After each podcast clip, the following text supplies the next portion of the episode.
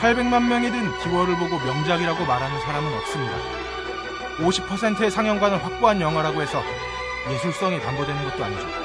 마찬가지로 초청작이 300편이라고 예매가 1분 만에 끝났다고 좋은 영화제는 아닙니다. 오늘 우리가 할 이야기는 그곳에서부터 시작합니다.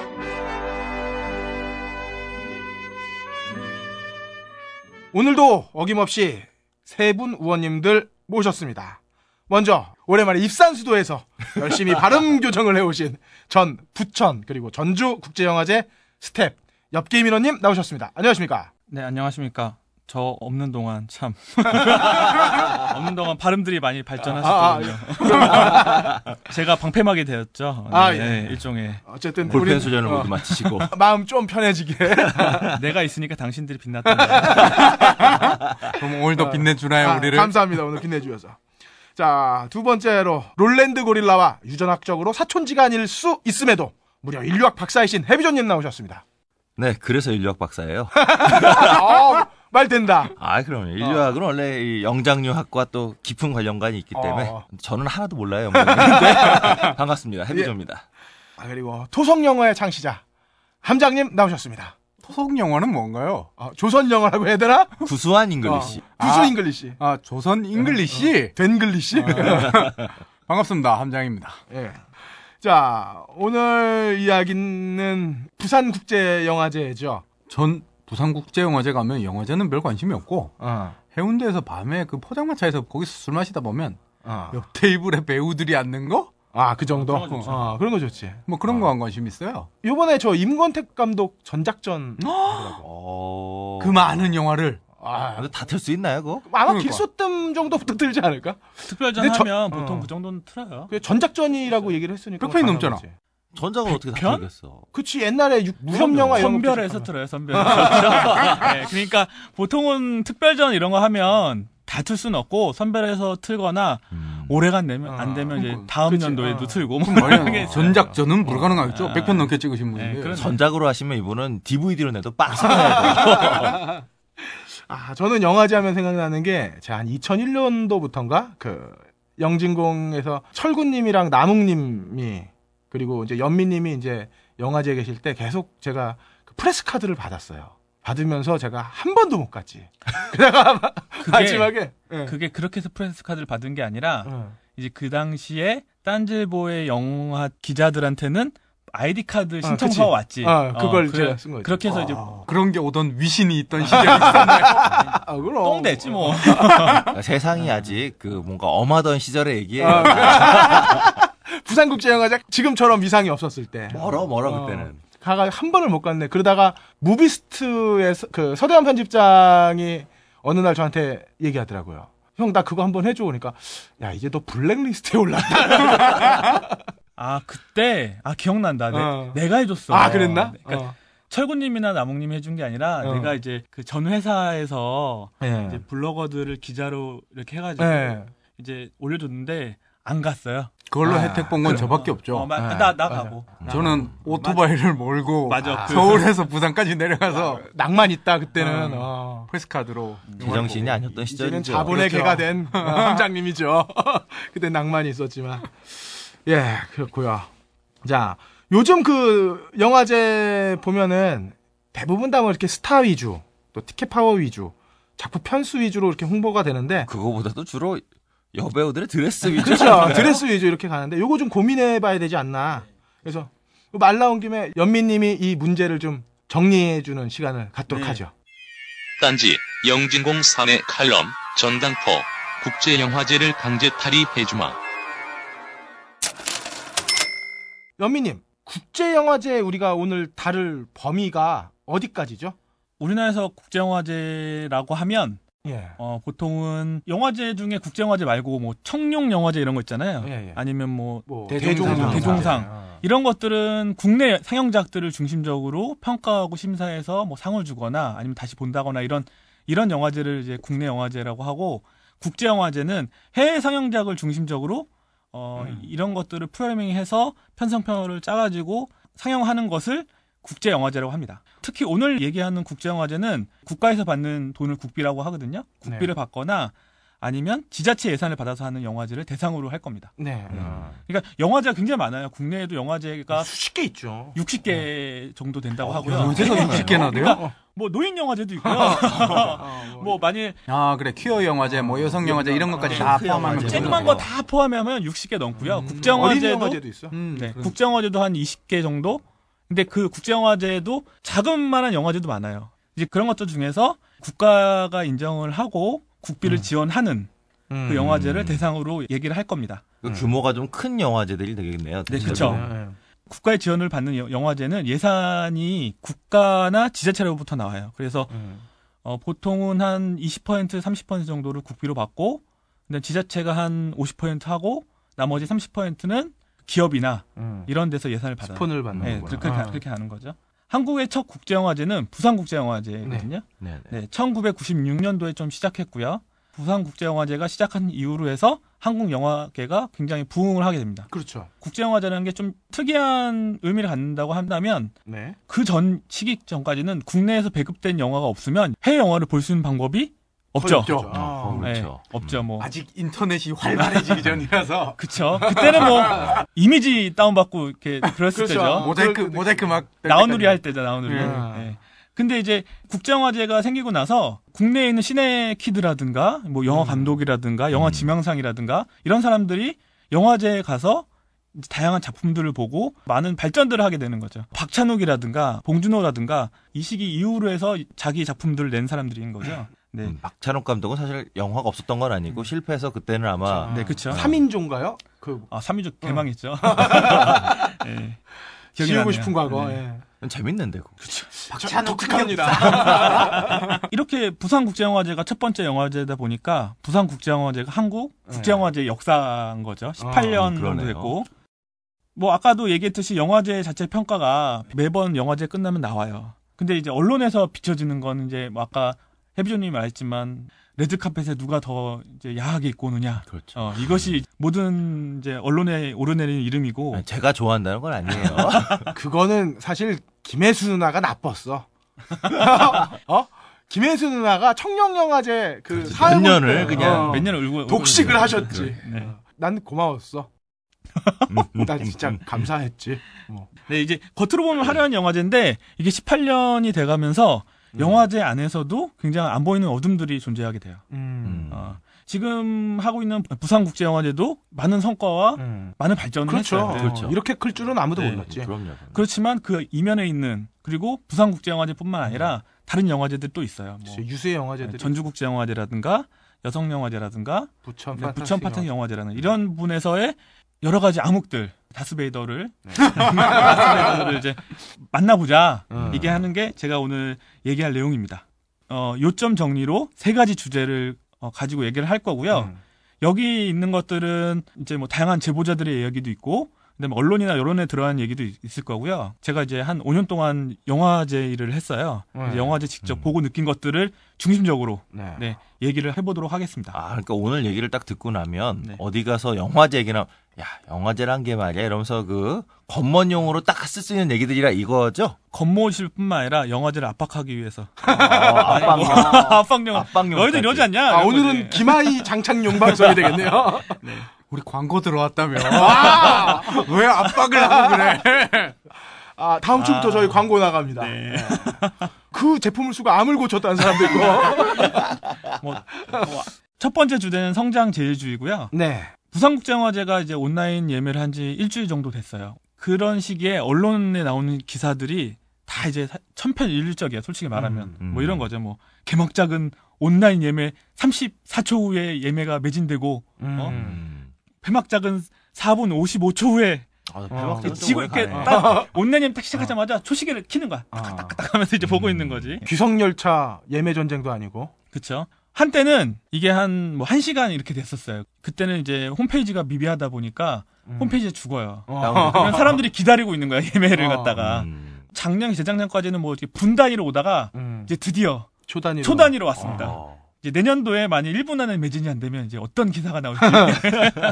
작년보다 어. 음. 저조해. 뭐. 보통 부산국제영화제가 이제 개막식 하면 자석이 지금 4천석 자석인데 음. 절반 정도가 게스트로 나가고 한 2천석 정도가 관객들이 사가는 거예요. 음. 어. 2천 명이 막박 터지는구나 결국. 터지는 거죠. 관객들이 게스트를 보려고 예매하는 경우가 더 크니까. 그렇죠. 이런 국제영화제가 끝나고 나면 기사류가 또 이런 게 나옵니다. 뭐 음. 18회 부산국제영화제는 올해 총 예매 관람 좌석 수가 늘었고 줄었고 또 음. 뭐 편수가 작년에는 몇 편이었는데 올해는 또 몇 편이어서 늘었고 줄었고 음. 뭐 작년보다는 어쨌니 또 저쨌니 이런 얘기가 음. 이제 기사류가 나올 거예요. 네. 100%다 찾아보시면 다 똑같이 어. 나와요. 이런 식의 기사가 나오더라도 영화제 운영상 큰 차질이 없으면 다 성공적인 평가를 하게 됩니다. 음. 일반적으로는. 보도자료를 그래도 쓰는 데다가 네. 보도자료에서는 성공했다고 쓸 테니까. 음. 근데 이렇게 되는 이유가 있어요. 사실 국제영화제라는 게 사람들 기호에 맞춰서 영화를 틀어주는 게 아니거든요. 그렇죠. 예. 음. 그러니까 막 흥행을 갖다 점칠 수 있는 게 아니에요. 이제 흥행작을 모아놓는 게 영화제가 아니니까. 그렇죠. 영화제 섹션에는 경쟁 부분도 있고 비경쟁 부분도 있고 특별전도 있고 음. 뭐 이렇게 다양하게 있어요. 부산국제영화제는 아시아의 필름 마켓으로서의 역할을 하면서 아시아 대표적인 영화제다 음. 이렇게 해서 영화를 갖다 갖고 와 트는 영화 이런 게 있는 거고 전주국제영화제 같은 경우에는 인디, 독립영화, 그다음 디지털 영화 이런 음. 식으로 주제를 담아서 영화를 틀기도 하고 음. 음. 뭐 부천은 호로, 판타스틱, 판타스틱한 거. 어. 그 스릴러, 어, 그다음에 음. 액션 이런 게 다 포함이 되는 거죠. 그렇죠. 거, 예. 다양한 주제를 갈 수 있는 거죠. 그러다 보니까 사람들이 이 영화를 관람하는 것이 당연한 게 아닌 거지. 그렇죠. 어, 어, 취향이 어, 다를, 취향이 수 다를. 수 있고 음. 또 그해 주제에 따라 네. 관객들의 반응이 당연히 달라지겠죠. 사실 임건택 감독님 길소뜸 몇 명이나 보고 싶을 거야. 이 국제영화제라는 게 꼭 대중의 기호를 맞춰서 하는 영화제가 아니에요. 음, 관객이 많고 적으면 사실 영화제에서 중요한 요소는 중요한 아니다. 그건. 아니다라는 거죠. 네, 네. 그렇다 할지라도 영화제 평가나 아니면 음. 이제 언론에서는 매년 영화제를 성장만 해요. 성장만. 음. 계속 성장만 하는 거죠. 영화제가 산업이야? 여긴 산업으로 어, 보는 거지. 그렇지 산업으로 어. 보는 거지. 관은 산업이 아니면은 아니 그럼 개량할 수가 없잖아. 아니 문화예술 쪽 기자가 갈 필요 없이 산업 취재 기자가 가면 그치. 경제 경제부 기자 가야지. 어. 창조 경제. 창조 경제, 창조 경나, 창조 문화, CJ 뭐 창조 문화 열심히 또 아, 따라하고 그럼 있잖아. 뭐든지 다 창조해야 돼. 이렇게 된 이유가 있어요. 일단은 영화제 진행을 위해서는 국가에서 분배해주는 예산이 있어요. 음. 예, 그게 아까도 제가 국비라는 얘기 말씀을 드렸는데 지자체가 주는 걸 도비시비라고 해요. 음, 음, 도나 그렇죠. 도에서 어, 주고 어, 나 시에서 시에 주고. 이런 얘기 도비, 시비? 도비 아. 시비. 너비도 아니고 씨. 그러니까 영화제에서는 그냥 업자용어로 국비 도비 시비 뭐 이런 식으로 얘기해요. 아, 위도 12. 어, 네, 이런 어, 식으로 정말 얘기해요. 시비 걸고 싶어지네. 근데 이제 국비라는 것을 갖다가 이 전체 예산으로 보면 음. 국가에서 주지만 그것을 갖다가 이제 쪼개서 줘요. 음. 근데 어- 음.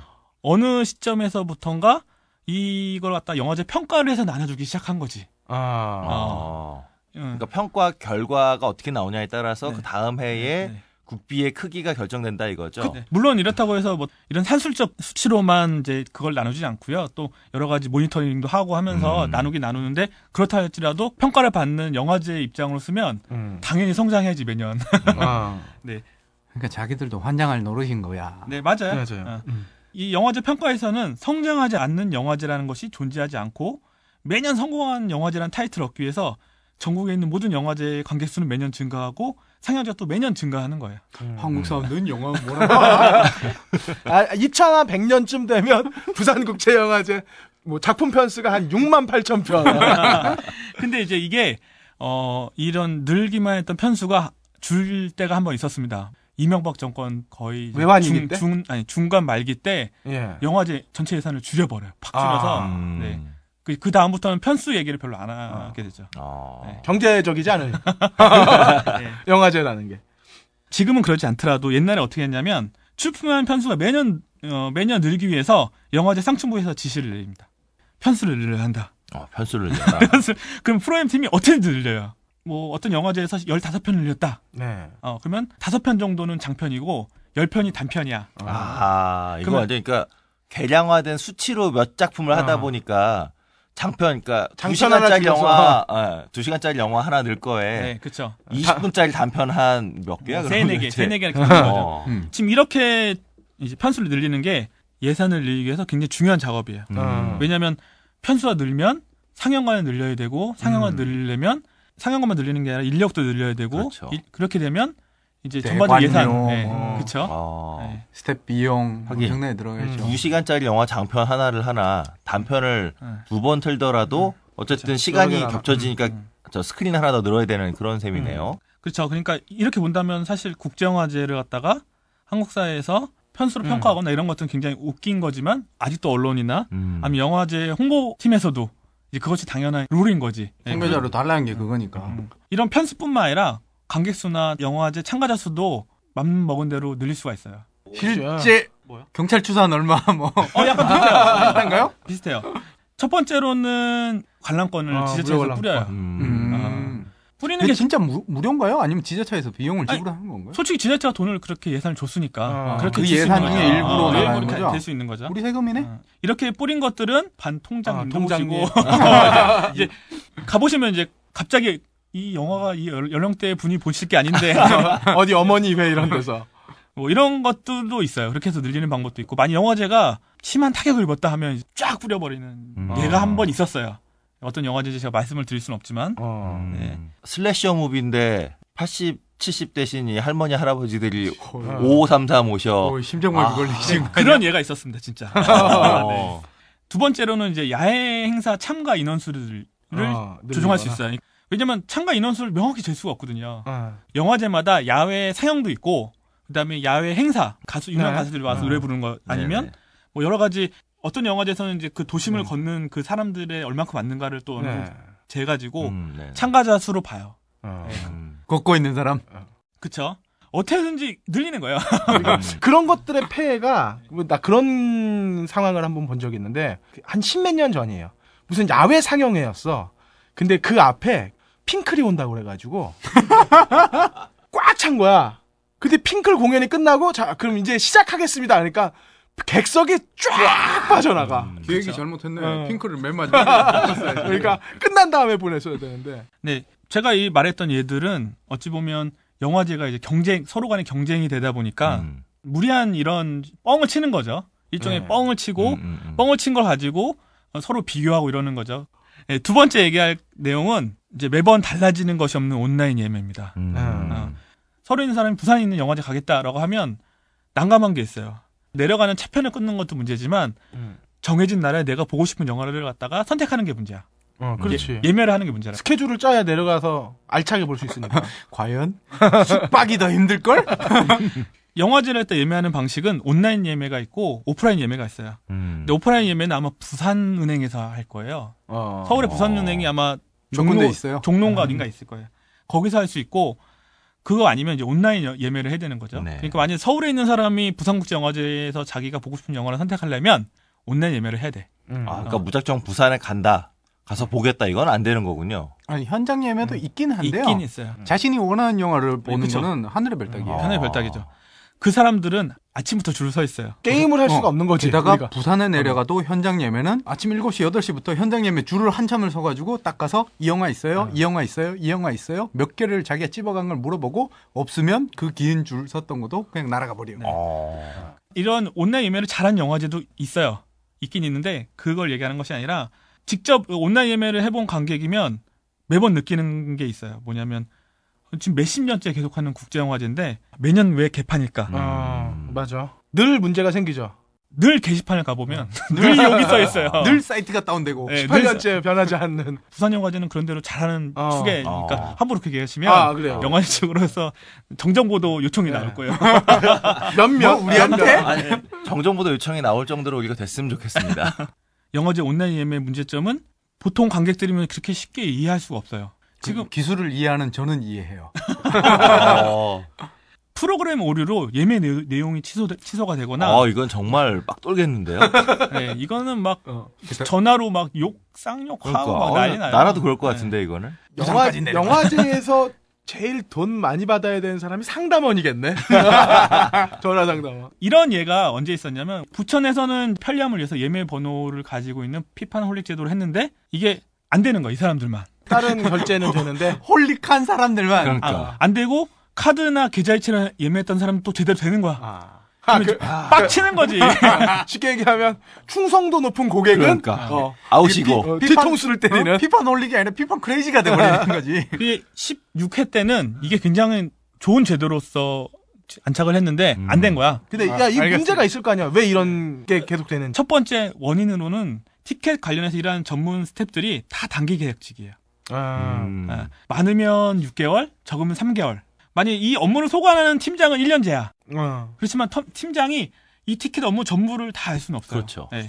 개발자도 소스를 다 그럼 개발자도 직접 만들겠네. 뭐 3개월, 6개월만 단기 계약으로 붙는다는 거예요? 업체가 붙죠, 업체. 업체가? 업체가. 아. 어. 어제 개발하는 사람은 계속 바뀔 테니. 네, 그런, 그렇죠. 어. 이런 식으로 이제, 어, 영화제가 뭐 당연히 일시적으로 하는 데니까 장기 스텝을 뽑을 수가 없는 이유도 있겠지만, 그렇다고 해서 이걸 갖다 스텝 개인의 문제를 보면, 티켓 스텝인데, 올해 전주국제영화제에서 3개월 일했어.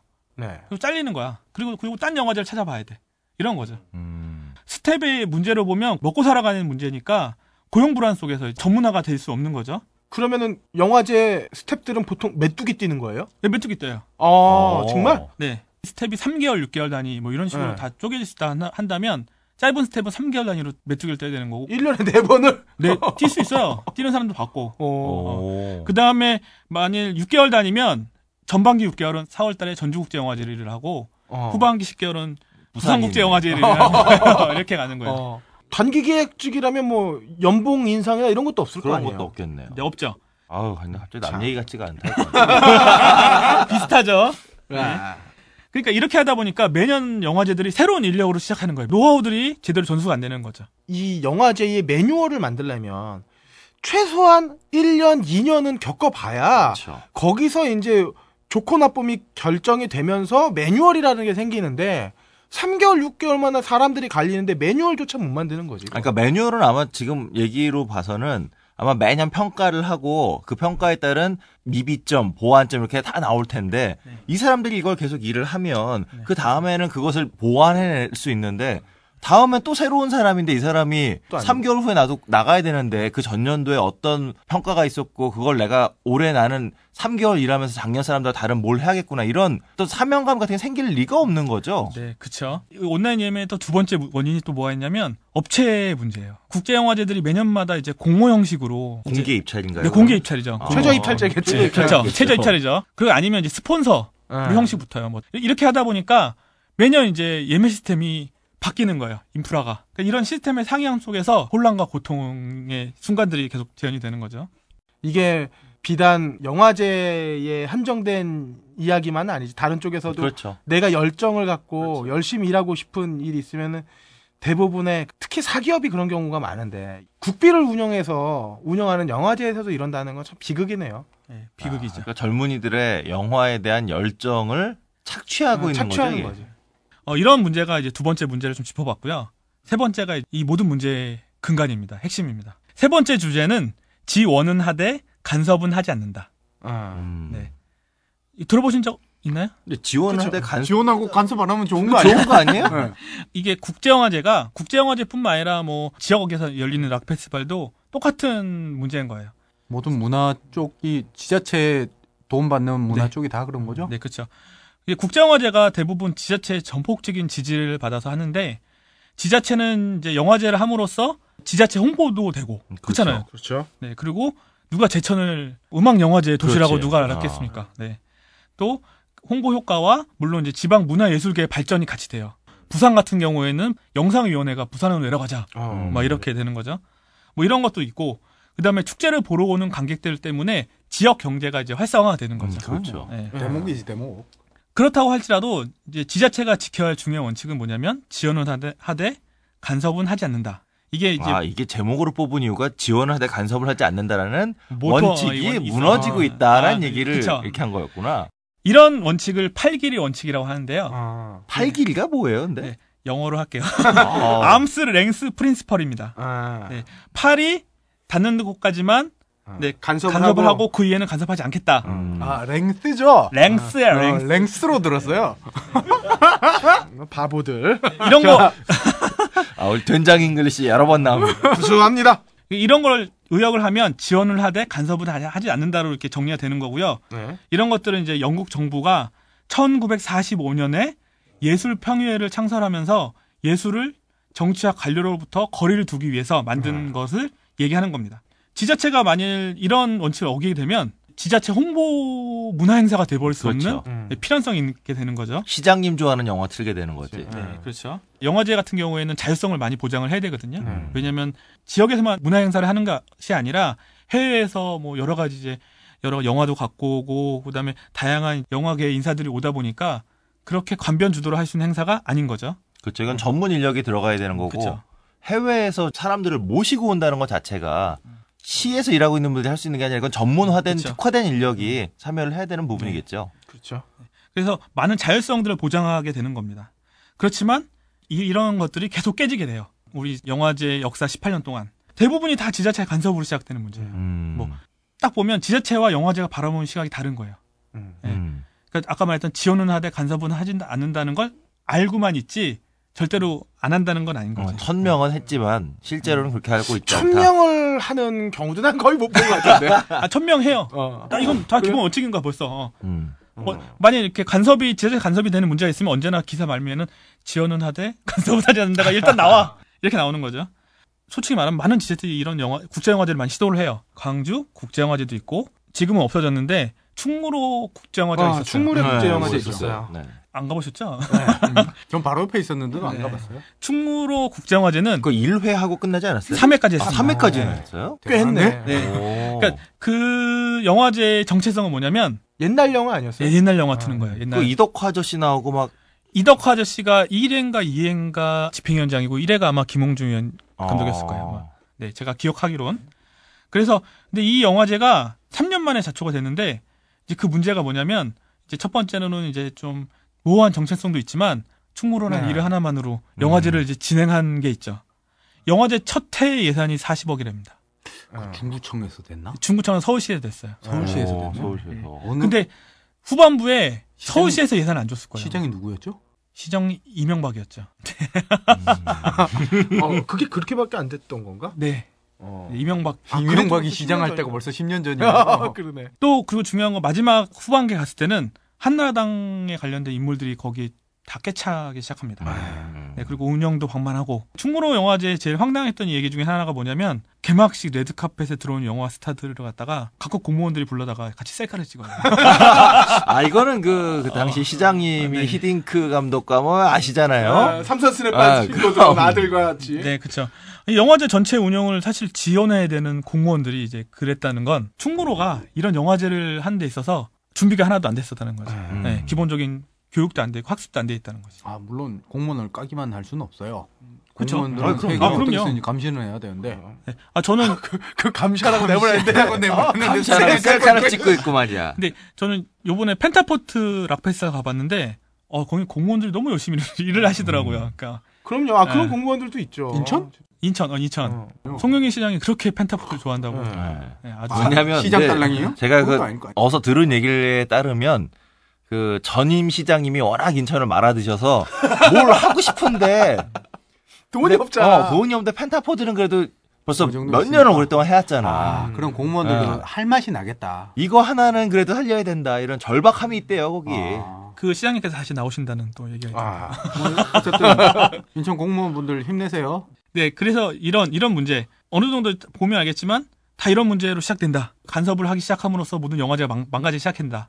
이 세 가지 문제를 좀 정리를 해보면 18년 동안 지속됐던 영화제 역사가 이제 과시적인 숫자 노름, 뭐 이런 숫자적 노름적인 성장에선 좀 머물러서 안 되겠고 내적인 성장, 아까 말했던 사람 하나하나 있잖아요. 스탭들에 대한 성장으로 해서 내실을 좀 다져야 되지 않겠냐. 그렇죠. 네, 그렇죠.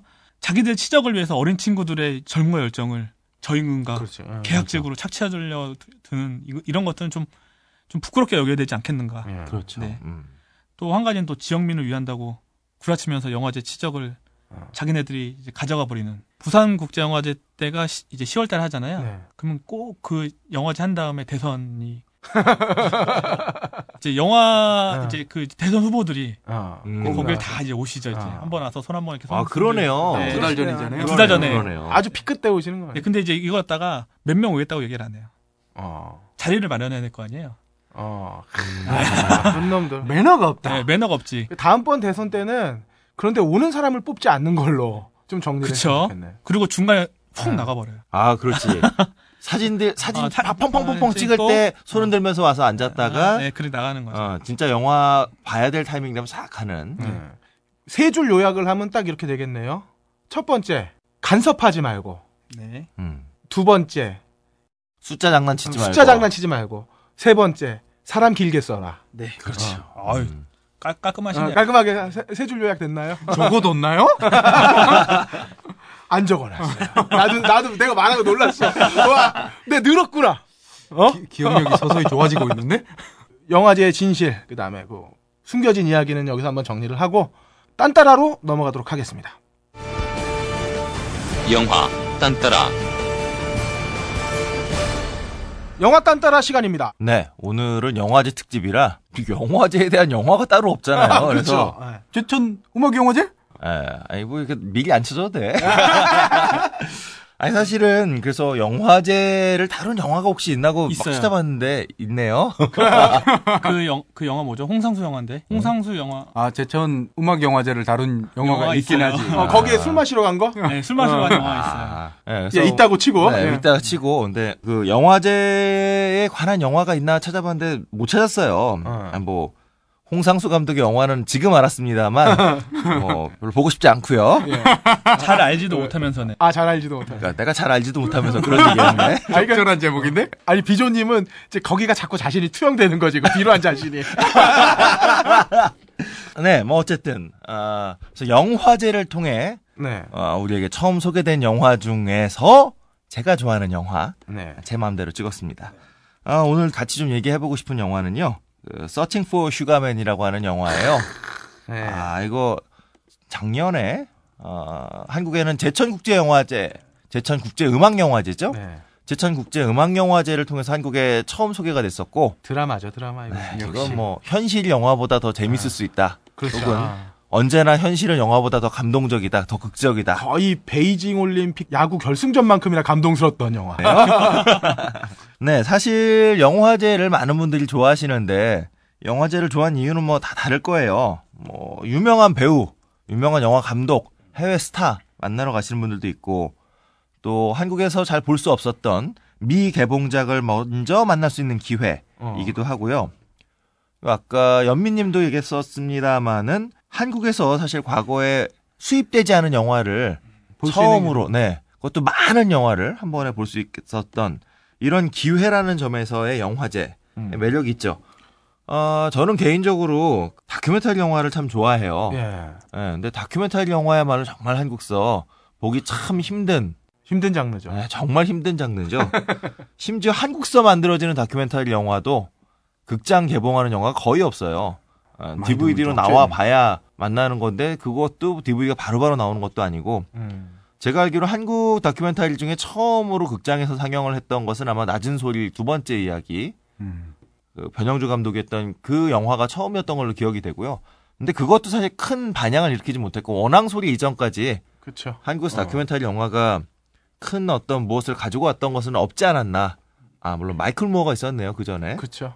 네 한국 다큐멘터리 중에 뭐 거의 그런 수준인 것 같아요. 뭐 눈물 시리즈나 이런 것들은 음. 이제 계속 개봉을 했었고. 그렇죠.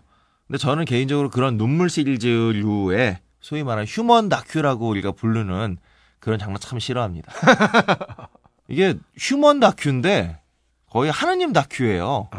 그러니까 그런 작품들을 보면 그러니까 심지어 그 집에 키우는 개까지 나레이션이 있어요. 그러니까 나레이션이 거의 사람들이 영화를 보면서 저 현장에서 벌어지고 있는 사건에서 생각하게 하는 것이 아니라 그 사건이 뭔지 저기서 벌어지는 일이 뭔지 설명해주고 이거 몰랐어요? 뭐 이런 느낌이에요. 그러니까 심지어 어떤 강아지가 막 벅벅벅벅 하고 있으면 우리 땡칠이도 할머니가 그리운 모양이다. 뭐 이런 식의 아, 그 나레이션이 그런 느낌이 아니고 그리운 모양이다. 아, 역시 전문가. 아, 역시 전문가 다르네. 예, 그렇습니다. 그래서 저는 사실 다큐멘터리는 좀 뭔가 보는 이로 하여금 이것이 어떤 사회 문제건 아니면 이 영화가 다루고 있는 어떤 내용에 대해서 고민해 볼 수 있는 생각해 볼 거리가 되는 네. 이런 게 되어야 한다. 그래서 좀 다른 종류의 시선 그리고 그 다른 종류의 시선을 느낌으로써 내가 깨닫게 되는 것들 새로운 가치를 발견하는 것 이런 게 좀 힘이라고 생각이 돼요. 그나마 몇 년 전부터 EIDF라고 어, 네. EBS에서 하는 네. 이거 좀 피곤해요. 너무 몰아쳐서 그쵸. 아침부터 저녁까지 하루 종일 다큐멘터리를 틀어대니까 처음에는 잠깐 제가 미친 척하고 열심히 그거 다 이렇게 막 녹화도 해보고 뭐 여러 가지 해봤는데요. 좀 전에 거 어둠의 경로에 다 떠서 그거를 저희 제가 다니던 두 회사에서 공교롭게 그 후반 작업을 또 맡아서 한 적이 있었어요. 어. 죽어요. 그러니까요. 번역하지. 그 번역하고 음. 그 이걸 며칠 만에 해야 되니까 사실 진짜 돌죠. 게다가 영어. 영어 뿐만 아니라 전 세계 다큐멘터리가 그렇죠. 온갖 네. 언어가 다 있어요. 제3세계요. 뭐 스크립트에 영어본이 온다 하더라도 한 번은 저 이런 적도 있어요. 프랑스 다큐였는데 프랑스에서 일을 하는 가정부들에 대한 이야기 다큐였어. 근데 그 가정부들이 막 아프리카 저 남, 수단에서부터 뭐 북아메리카 공화국 뭐 콩고 이런 데서 막 온 거야. 그렇죠. 그러니까 그 각 나라 아프리카 어들, 어, 어, 각 나라 어들이 우리나라에서 해결이 안 돼요. 그렇겠네요. 근데 보통 그렇게 됐을 때는 음. 어, 영화 제작사에서 음, 스크립트를 줘요. 줘요. 네, 프랑스어로 된 스크립트를 네. 주겠죠. 근데 그것도 안 되는 거야. 그럼 녹취를 띄, 녹취를 네. 뜨죠. 그게 이제 뭐 어떤 경로를 통해 가지고 들어오게 되는데 일정은 모자르고 보통 프랑스 이런 애들이 엄청 게을러요. 걔네들 뭐 휴가 그렇죠. 기간에 걸리고 이러면은 휴가를 안 뭐 해? 석달 뒤에 와. 그러니까 우리랑은 도저히 안 맞는 거지. 그래서 저도 게으르다는 표, 네. 표현보다는 여유롭다. 여유롭다. 얘기하죠. 음. 우리가 지향하는 삶인데 게으르다 그러면 근데. 만약에 그렇게 자막이 구해지지 않으면 못 들어요. 음, 어. 그렇죠. 근데 네. 이게 우리나라 사람들도 독한 게요. 그게 어떻게 돼요? 닥치면 어떻게 어떻게 돼? 우연찮게 이 근처에 누가 수단 살다 온 사람, 그 선교회 갔다 온 사람 이런 사람들을 만나서 막 풀기도 하고 그렇게 되죠. 어쨌든 네. 저도 EIDF 얘기 나와서 비슷한 것. 저도 예전에 거기서 조금 이렇게 해설 이런 거 좀 썼었거든요. 네. 후반 작업을 안 한 걸 나한테 주는 거야. 아, 아, 비디오 10편을 주면서 아. 뭐 일주일 안에 좀 해설을 뭐 A4 한 장씩 써달라 그러는데 자막이 없는 거. 자막이 없는데 아. 영어도 내가 들릴까 말까 하는데 음. 그때 아마 저한테 왔던 것 중에는 저기 부탄인가 어디서 만든 아. 다큐가 하나 왔어요. 이거는 그림은 보는데 무슨 얘기인지 모르겠어 갖고. 어. 네, 뭐 어쨌든 예. 그래도 전 참 EIDF 고맙게 생각합니다. 네. 다큐멘터리 영화를 마음껏 볼 수 있는. EIDF는 TV에서도 하니까 음. 그렇죠. 네, 그 일정표만 잘 참고하면 예. 잘 보죠. 우리나라 공영방송 잘 중에서는 보죠. 그래도 가장 그 올바른 아, 그럼요. 어, 네. 길을 가고 있는 아니 제대로 된 일을 하고 있죠. 이걸 어둠의 경로 아니면 어떻게 봐 다시 보기 어. 뭐 이런 걸로 봐야지 그렇다고 이제 집에서 볼 수 있는 그 정말 그러니까 일정표만 알아서는 제대로 볼 수 없다 일요일 날 집에서 보세요. 그리고 이, 그런 이렇게 EIDF로 들어오는 거는 다시 보기 서비스가 아, EBS에서도 안안 돼요. 돼요. 안 되죠 안 돼요. 저작권 그 시간대. 아니면은 못 보는. 거기 이게 그때만 딱, 샀기 아, 때문에 상영권만 사오는 음, 음. 거기 때문에. 음. 네. 저작권 저. 어, 네. 음. 저장해서 못할 아. 겁니다 음, 다큐멘터리라고 하는 거는 그 되게 여러 가지 얘기가 있어요. 그 다큐멘터리 하면 제가 예전에 딴지일보에 네. 아주 오래 전에 한 10년 된 것 같아요. 네. 그 볼링포 컬럼바인이 개봉을 했을 때 한국 내부에서 굉장히 많은 반향이 있어요. 그러니까 이 영화 자체에 대해서 사람들이 우선 좋아한 게 있었고 아 이렇게 시원한 네. 영화가라고 하는 게 하나 있었고 이 영화의 몇몇 장면들이 연출 혹은 음. 어, 편집의 과정에서 맥락을 좀 음. 바뀌었다. 그러니까 이거는 다큐멘터리가 아니다. 네. 이건 거짓말이다. 그렇죠 그렇죠. 네. 어, 그러니까 그때까지 한국에서 다큐멘터리 하면 이건 정말로 있는 사실을 아무런 가감 그대로 없이. 아무런 가감 없이 그리고 투명한 감독이 객관적으로 샥 담아내야 한다라고 그런 다큐멘터리 세상에 없잖아요. 그 제가 그 업계에서 연출 일을 하면서 제가 참 잘못을 많이 저질렀어요. 근데 이제야 이제 고백 나오나요? 아, 이- 이미 제가 일단 뭐 이제 직접적인 이제 현장에서는 한 발을 뗐기 때문에 솔직하게 고백을 한다면 우리 오지 가는 거 오지 아. 가는 거 예전에 뭐 K모 프로그램도 있었고 이럴 때 보면 대부분 민속촌을 가는 겁니다. 그렇죠. 다 촌장들이 우리보다 좋은 신발 신고 있어요.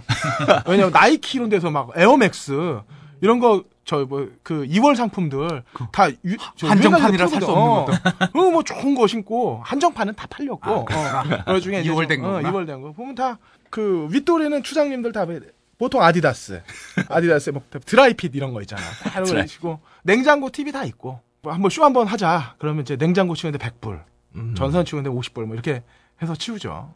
사실 가끔 그래서 TV 다큐 한국 TV 다큐를 보다 좀 실망스럽다 혹은 믿을 수가 없다 싶은 게 난생 처음 문명의 이기를 접한 이들의 표정을 보라 이런 식의 나레이션이 너무 아무렇지 않게 멀리 가지도 않아요. 작년에 나왔던 뭐 엠모 방송에서도 네. 그런 얘기 했는데 저는 이제 인류학을 하는 입장에서 네.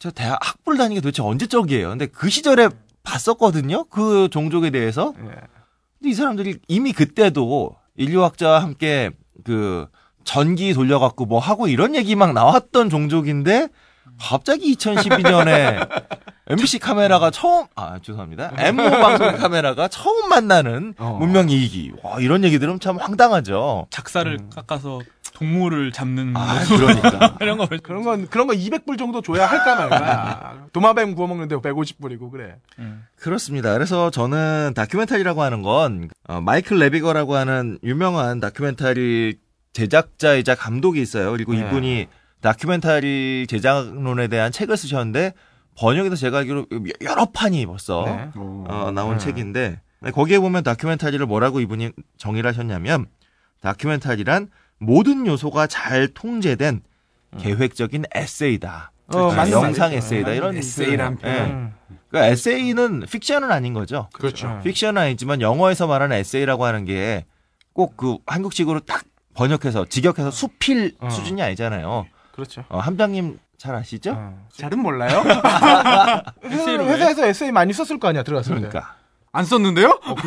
아, 예. 이거 백으로 들어간 거야. 에세이라는 게 사실 굉장히 광범위하죠 영어에서는. 네, 그러니까 그렇죠. 어. 픽션만 아니라 픽션과 다음에 포엠이 아니라면 네. 사실은 거의 모든 게 다 들어갈 수 있는 게 에세이고 그렇게 본다면 다큐멘터리는 팩트에 대한 사실에 대한 이야기이긴 하지만 그 사실을 읽어내는 사람의 주장이나 사고방식, 생각 당연히 예, 그 태도가 당연히 반영되어 있을 수밖에 없고 오히려 반영되어 있는 것을 당연하게 봐야 되는 그런 장르라고 생각합니다. 그리고 다큐를 사실 좀 르뽀랑 헷갈리시는 분들이 많은데 물론 이제 르뽀가 다큐의 하위 장르이긴 그렇죠. 한데 예. 르뽀를 다큐 일반적인 다큐랑 르뽀를 잘 구분 못 하시는 분이 계셔서 구별하는 되게 쉬운 방법이 있어요. 르뽀는 가만히 TV를 보시면 뒤통수가 많이 나온다. 이러면 르뽀야. 그리고 정면이 잡힌다. 그럼 다큐다. 사람도 어. 얼굴이 잡힌다. 왜냐하면 르뽀는 사건 사고를 쫓아가니까 맨날 뒤통수만 찍어요.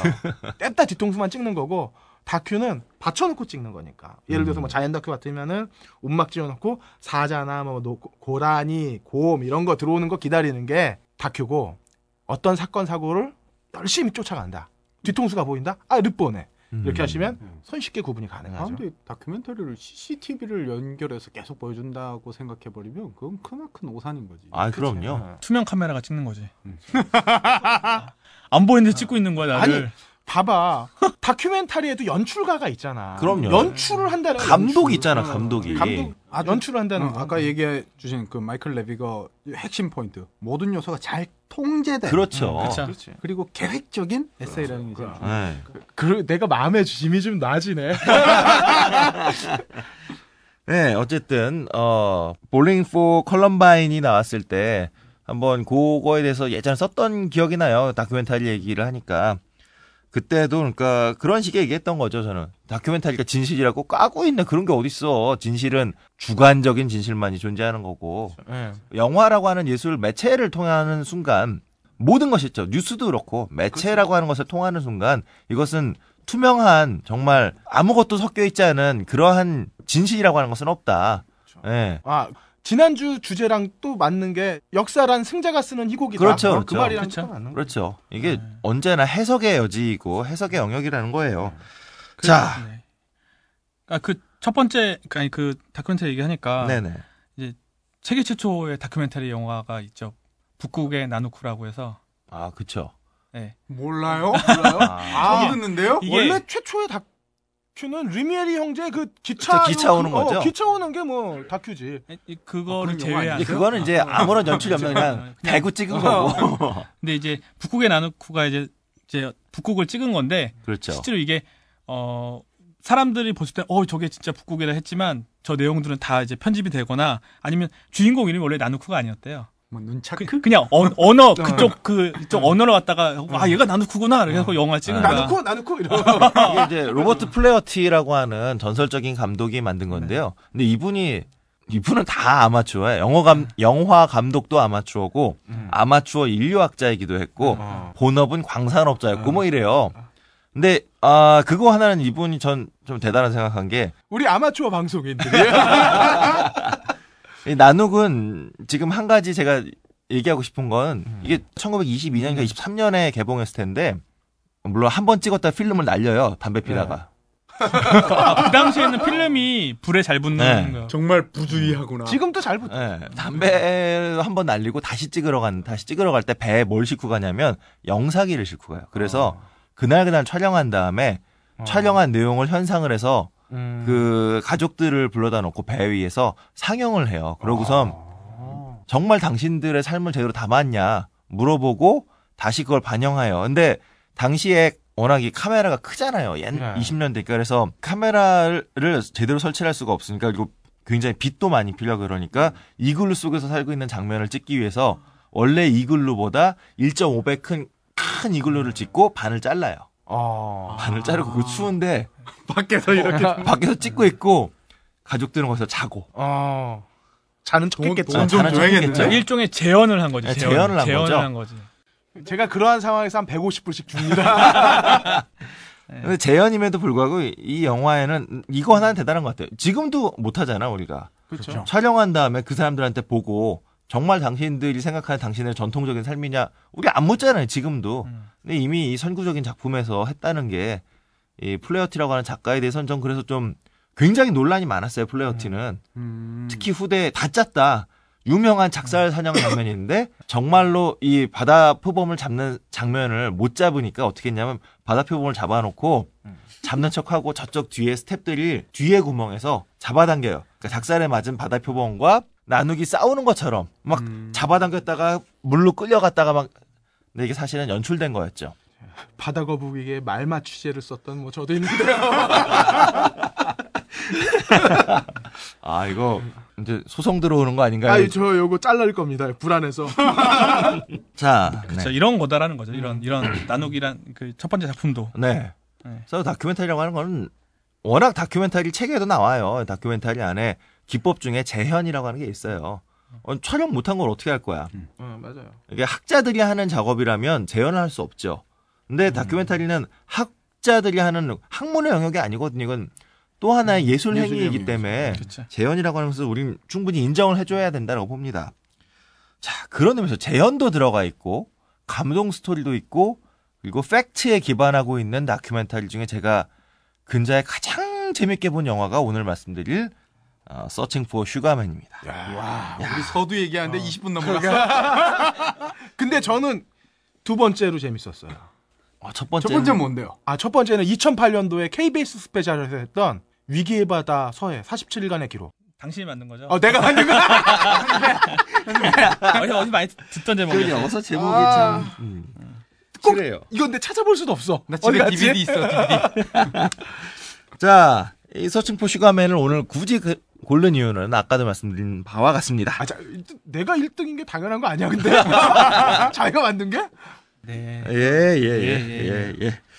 자, 아, 2012년 제8회 제천국제음악영화제의 개막작이었고, 이게 아카데미상에서도 장편 다큐멘터리상을 받은 그런 영화이기도 해요. 야, 그러고 보니까 제가 지금까지 한 사람들 중에 처음으로 수상작이 나왔네요. 아, 그러네요. 한번 늘? 어, 어, 훌륭해, 훌륭해. 늘 후보작만, 후보작으로 몇 개 올렸다 이런 것만 했는데, 네네네. 이 영화는 미국에서는 완전히 흥행에 실패했던 음. 디트로이트 출신의 그 포크록 가수였던 로드리게즈라고 하는 이 사람이 음. 이유는 몰라요. 뭐 그 영화에서도 전설처럼 나오죠. 뭐 남자친구를 만나러 남아공에 왔던 그 미국인 여자- 여자 친구가 음반을 갖고 왔는데 이게 뭐 퍼지고 퍼지고 퍼졌다 뭐 이런데 어쨌든 이유는 모르겠는데 남아프리카 공화국에서 불법 시장에서 어마어마한 성공을 거뒀다는 얘기입니다. 1970년대 초인데 70년대 초면 남아공이 아파르테이트라고 하는 흑인과 백인을 완벽하게 구분짓는 음. 택시도 흑인용, 백인용, 물도 그러니까 수돗물도 수도꼭지도 흑인용, 백인용. 식당은 말할 것도 없고요. 학교, 거주 지역 모든 것이 흑인과 백인이 이제 나눠져 있던 이 남아공에서 1970년대 초면 히피가 이미 세상을 한번 휩쓸었고 심지어 일본의 일본 전공투마저. 어, 등장할 정도로 전 세계가 한번 그 flower generation이라고 우리가 흔히 부르는 68혁명. 예, 68 혁명과 더불어서 이 베트남 저항, 전쟁이라. 예, 베트남 전쟁에 대한 저항, 그다음에 시스템 그때까지 굉장히 강고하게 버티고 있던 자본주의라고 하는 그러니까 냉전 논리 속에 아무도 의심하거나 혹은 저항할 수 없었던 시스템에서 고민하기 시작했던 그런 시대인데 어쨌든 이런 시기에 남아공에도 마찬가지입니다. 비슷한 이제 흑인과 백인을 구분짓는 이러한 요소들에 대해서 이제 젊은 층들을 중심으로 지- 그리고 지식인들을 중심으로 아 이거 문제가 있는 거 아니냐 다시 생각해 보자 이런 저항들이 생기죠. 아, 70년대까지도 그렇게 흑백이 분리돼 있었군요. 90년대까지도 90년대 까지 그렇죠. 그- 아. 누구 대통령 넬슨? 만델라 어. 대통령이 되기 전까지는 여전히 공고했어요 그 동네에서는. 영화 그 Power of One 보면 이렇게 백인인데 뛰어가다 흑인용 수도 물 먹는 이 장면이 나오고 아 저런 상태구나 생각했는데 우리한테는 Dist, 어. Dist Nine. 응. District 아유 정말 어, 만델라가 대통령이 되기 전까지는 그러니까 70년대도 이미 저항이 시작됐지만 이 흑백 차별 정책은 굉장히 공고했죠. 그리고 오히려 백인들도 맞았어요 이때 경찰한테.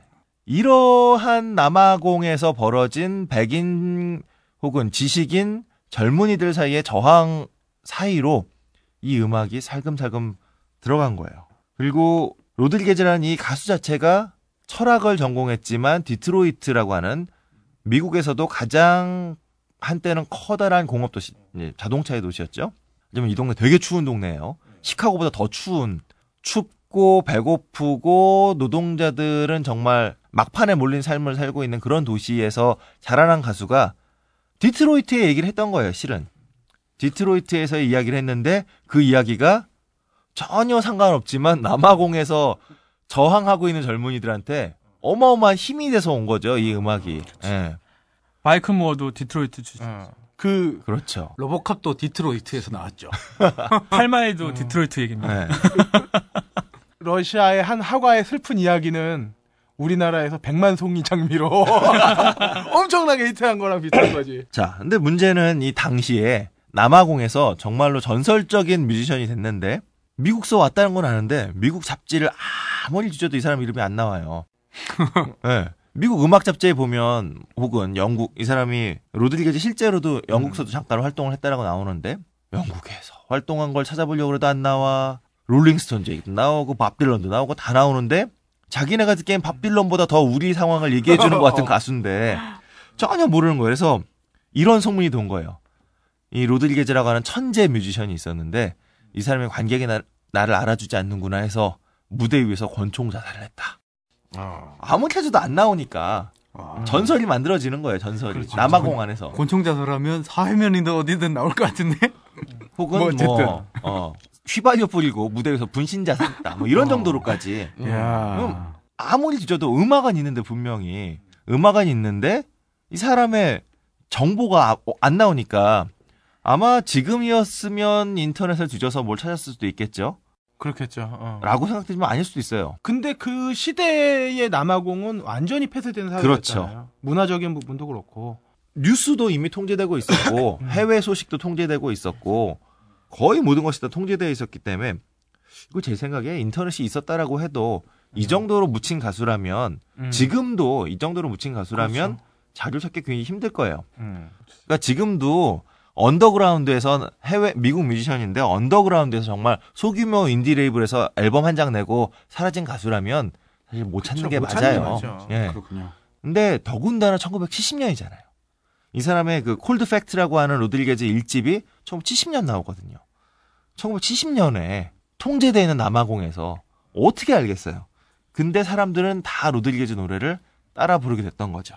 아, 신기한 일이죠. 이게 미국서는 아무도 모르는데 음. 여섯 장 팔렸는데 남아공에서는 젊은이들의 찬가야. 어. 젊은이들이 모인 곳에는 어디에나 그의 음악이 흐르고 있어. 심지어는 밥 딜런보다 유명해. 네, 밥빌런보다 유명해. 야. 롤링스톤즈보다 유명해. 아, 이런 일이 벌어졌던 거예요. 자, 미국 밖에서만 이렇게, 아, 미국 밖도 아니죠. 남아공에서만 인정받았던 이, 심지어는 비극적으로 생을 마감했다라고 알려진 이 전설이 한 명의 이 슈거맨이라고 하는 이 노래에 꽂혔던 음악 팬 한 사람과 그리고 음악 평론가 한 사람, 이 두 사람이 근데 이 사람 진짜로 어떻게 된 걸까 찾아보자고 마음을 먹은 거예요. 그러니까 정말 슈퍼스타 슈퍼스타였던 것 같아요. 음. 남아공에서 음. 그러니까 찾아보겠다는 생각이 네. 있으니까. 안 가봐서 모르겠는데 남아공에서는 느낌이 거의 김민기 70년대 우리에게 김민기 음. 같은 이런 존재처럼 보여요. 난 조용필이라고 할 줄 알았는데. 아, 그 조용필 씨 그만 찾으세요. 난 나오나. 어. 그치 김민기가 느낌이 딱 맞네. 김민기. 네. 이 음악 평론가 한 사람과 로드리게즈의 광팬 이 두 사람이 합심해서. 어, 합심해서 우선 처음에는 공식적인 루트를 밟아요. 예. 해적판이지만 음반이 남아공에 유통이 됐었고 또 나중에 공식적으로 나왔고 공식으로 나온 음반이 골드 레코드 그러니까 50만 장이죠. 예. 골드 레코드를 연거푸 수상을 했다라고 그래요. 오. 그렇다면 어딘가에 이게 미국서 나온 레이블에 돈을 라이센스 판을 찍으려면 돈을 냈을 테니까 누구한테 돈을 줬니라고 찾아간 거죠. 그랬더니 이 사람들이 글쎄 잘 모르겠는데 거래 장부가 없어. 에이, 그러니까 남아공도 다 우리랑 다 비슷비슷해요. 70년대 그렇지. 70년대 한국 음악판에 뭐 킹박 아저씨가 뭐 예. 예, 그 유명한 킹박 아저씨가 무슨 영수증 장부가 있었을 것이며 야 찍어 뭐 이러면 되는 거지. 10만 장 더 찍어 뭐 이러면 그냥 찍는 거고 이런 거죠. 그리고 10만 장을 실제로 찍었는지도 그것도 몰라 아무도 몰라. 예. 근데 어쨌든 물어보면 우리가 돈은 줬을 걸? 라고 해서 진짜 두 사람 미국으로 건너가요. 아. 그래서 미국에서 미국에 원래 나왔던 음반사의 사장을 찾아가죠. 근데 그 사람도 좀 거기선 좀 애매모호한데 제 생각에는 거짓은 아닐 것 같아요. 미국의 음반 제작자도 제대로 정산 못 받았을 확률이 커요. 왜냐하면 제대로 남아공에서 라이센스 해서 찍지도 않았을 것 같고 해적판이었을 그럴 것. 같고 또 왔다라고 하더라도 중간에 뭐 이렇게 이것저것 하다 보면 많이 없었을 것 같아요. 근데 나는 못 받았다 이렇게 주장을 하죠. 미국서도. 어 그럼 이거 포기해야 되나? 이러다가 음반에 프로듀서 이름이 있잖아요. 당시 녹음했던 엔지니어를 또 찾아가요. 어.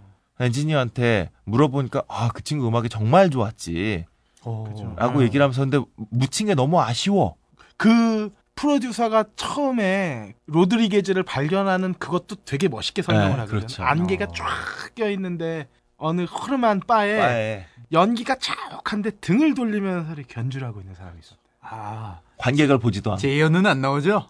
재현이 나와. 애니메이션으로 애니메이션으로 네, 애니메이션으로 재현이 돼요 음악과 함께. 네. 아, 죽이죠. 멋있어요 그 장면도 그러니까 이런 거를 보고선 다큐멘터리가 무슨 다큐멘터리야 이게 거짓말이네 하지만 거죠. 다큐멘터리라는 것 자체가 워낙 아까도 말씀드렸지만 이 감독과 이 사건들을 재현해서 우리로 하여금 그 감각을 느끼게 해주는 게 중요한 거죠. 자, 근데 물어보니까 이 사람이 그런 거, 어, 그 친구 살아있는데? 아니, 분신- 무대에서, 무대에서. 분신하셨다면서요? 그랬더니, 무슨 소리야? 이 친구 음반 두 장 망하고선 그냥, 그냥 계속 살고 음. 있어. 그런 소식을 들은 거예요. 하지만 전화번호는 못 찾았고, 왜냐면 이 사람들도 음악계를 떠났으니까 살아 있대! 라는 말만 하지, 어디 사는지요? 네, 어디 사는지 모르고 그래서 홈페이지를 만들죠. 로드리게즈를 찾습니다. 거의 이런 느낌에. 야. 근데 로드리게즈의 딸이 그 홈페이지를 우연히 본 거예요. 음. 보고 연락을 한 거죠. 진짜로 우리 아빠를 알아요 하고선. 왜냐면 이 딸들도 아빠가 야 아빠가 젊었을 때 음악 좀 했어 이런 말을 하는데 믿을 수가 어, 없어. 믿을 수가 없어 믿을 수가 뭐 집에서 기타 도 치고 이게 아빠 노래하고 연주는 하는데 믿을 수가 없었는데 갑자기 남아공의 슈퍼스타 로드리게즈를 찾습니다 이러고 나오니까 아. 그렇게 해서 정말로 로드리게즈가 남아공으로 옵니다. 무려 30년 가까운 시간이 지나서 1998년에 남아공으로 정말로 오죠. 그리고 전회 매진. 6회 공연 전에 매진 몇만 명이 그러니까 5천 명 공연장이었나 그랬대요. 5천 명 공연장이 6회가 전에 매진이고 게다가 5천 명 이상의 사람들이 다들 몰려들었을 그럼요. 테니까. 그러니까 30년 동안 한 음반을 실패했던 뮤지션이 그냥 그렇게 노동자의 삶을 살고 있다가 뜬금없이 남아공에 불려갔는데 거기서 팬들이 수천 명의 팬들이 도착하자마자 왜 리무진 리무진이 오죠. 어, 자기네 거 아닌 줄 알았대잖아. 근데 진짜 이거에 VIP 룸에 얘를 딱 갖다 놓으니까 처음에 베이스가 둥둥둥둥 하고 시작을 하는데 그렇죠. 감동에 겨워가지고 노래를 한 5분 동안 못하는 거야. 아 놀라운 일이죠. 심지어 그런 것도 나요. 이게 자기 밴드가 없잖아 이 사람은 응, 응. 밴드가 없어서 왔는데 남아공의 뮤지션 당대의 뮤지션으로 통하는 아티스트가 요청을 받으니까 너무 해피하게 난 반주해주겠다. 그 영화에 보면 그런 대사가 나와요. 그러니까 우리가 합주를 하고 있는데 로드리게즈가 들어온 거야. 합주실로 들어왔는데 이 사람이 아무렇지 않게 마이크 앞에 가서 근데 로드리게즈 입장에서도 얼마나 편했겠어. 내가 음반을 했던 거 그대로 하고 있는데 자연스럽게 노래를 부르고 너무너무 감동적이었다. 어. 아 이런 얘기들이 나와요. 그러니까 로드리게즈는 남아공의 바위섬 같은 노래를 만든 사람이지. 우리 기타 칠 때 맨 처음에 바위섬 이런 걸로 치잖아요. 그렇죠. 각본가도 상상 못하는 그렇죠. 드라마를 더 제가 감동적이었던 건 이 로드리게즈라는 사람이 남아공에 눌러 앉아 살 수도 있잖아. 슈퍼스타로 네, 사는 슈퍼스타로. 음. 디트로이트에서는 여전히 정말 하층 노동자예요. 아. 오물 치우고 뭐 지붕 수리하고. 지붕 수리하고 음. 뭐 이런 사람이라고. 로드리게즈 친구들도 예. 다 야, 내가 남아공 간데 남아공 슈퍼스타 였더니 다 안 믿는 거야. 뻥까지 마 이거지 반응이. 뭐, 야, 내가 옛날에 음악 했어. 그럼 나도 음악 했어, 임마. 나 이러던 분위기에서 아. 이 사람이 막 사진 갖고 오지 이러니까 너무너무 놀란 거죠, 다들. 네. 근데 이분이 남아공에 주저앉지 않아요. 그냥 공연은 공연대로 하고 다시 디트로이트로 돌아와서 그대로 다시 노동자의 삶을 살죠. 어. 그리고 공연 수입은 가족하고 친구들한테 그냥 나눠줘요. 어. 어. 자기는 그냥 그 삶을 그냥 계속 사는 거예요. 노동자로. 근데 그 딸이나 이렇게 이 아버지가 키운 이야기를 들어보면 로드리게즈가 그렇게 정말 working class 출신의 working class로만 살았던 건 아닌 것 같아요.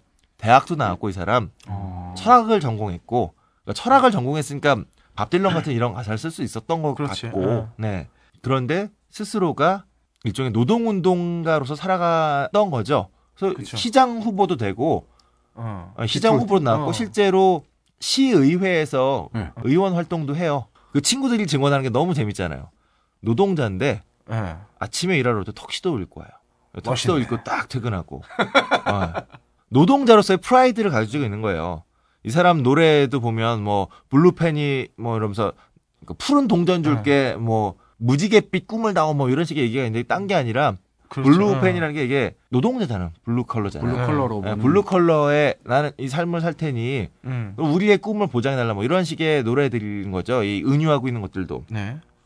근데 이 사람이 딸들도 보면 다 똑똑해 보여요. 뭐 근데 진짜로 어떤지 몰라. 그 한 여자는 왜 해부도 같은 거 있지 않았나? 네. 그 뒤에? 뒤에 뭐예요? 아니 해부도, 인체 해부도. 아, 인체 해부도 해부도. 이런 거 있는 그 딸 중에 큰 딸은 인터뷰 내내 의학 서적하고 해부 뭐 이런 거 있는 앞에서 인터뷰를 하는데 그래서 관련 직업이 아닐까 간호사 내지는 뭐 장의사나?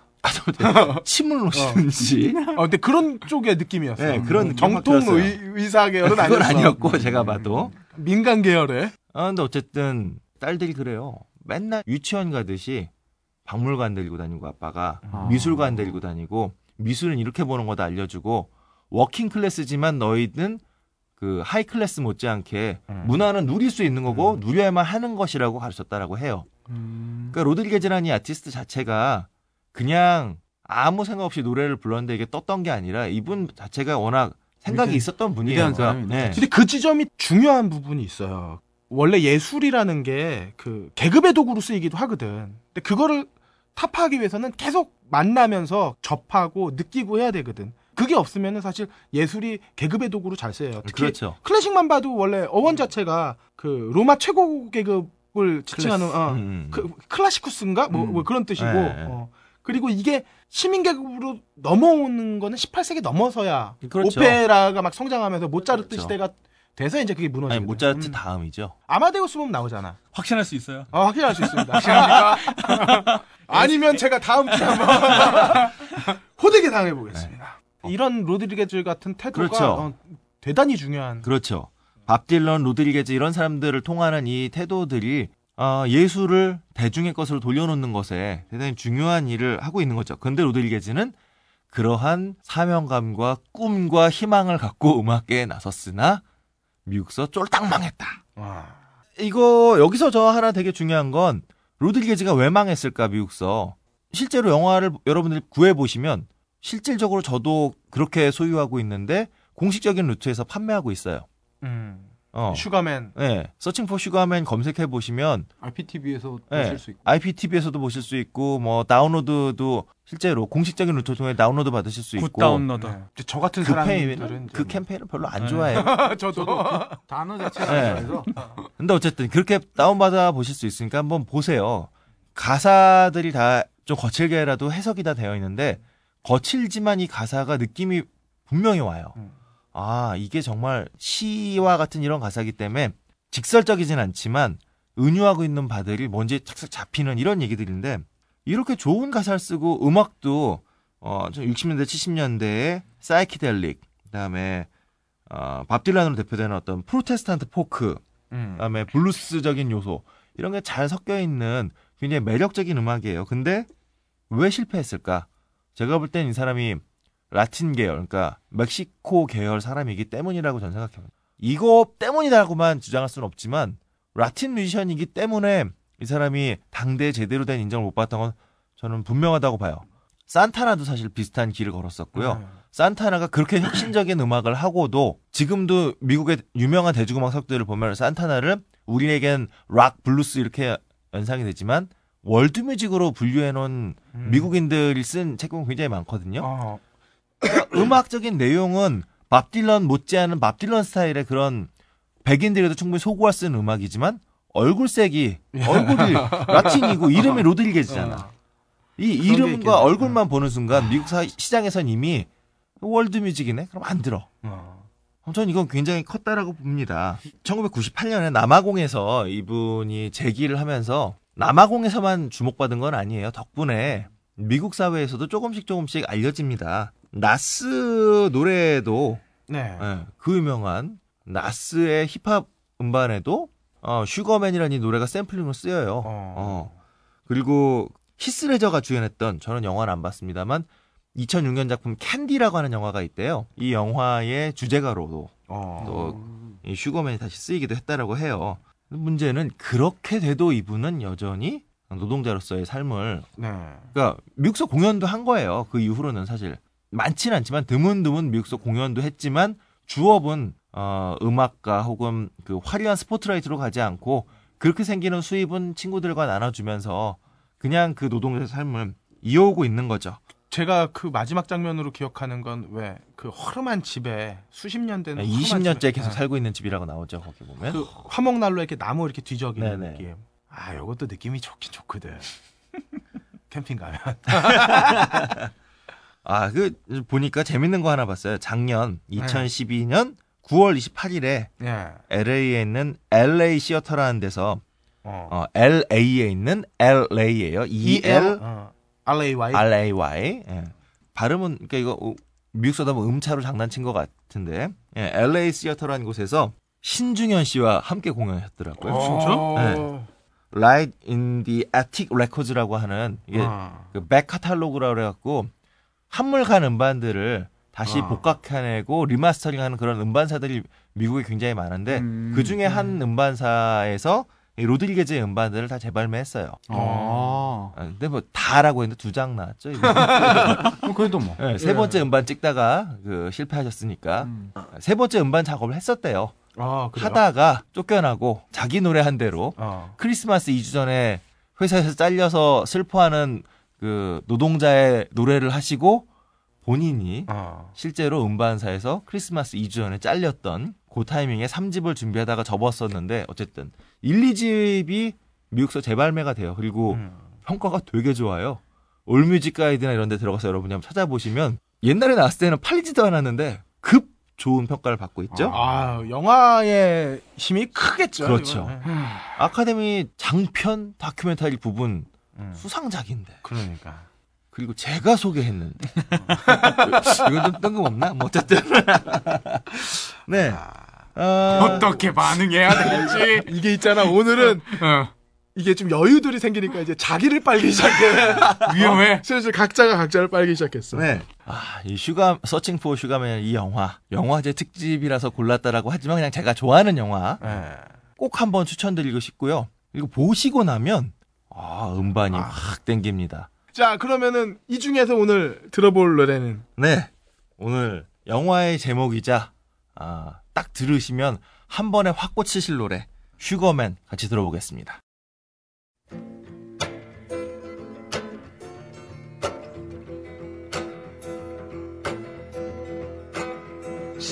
Man, won't you hurry? Cause I'm tired of these scenes. For a blue coin, won't you bring back all those colors to my dreams.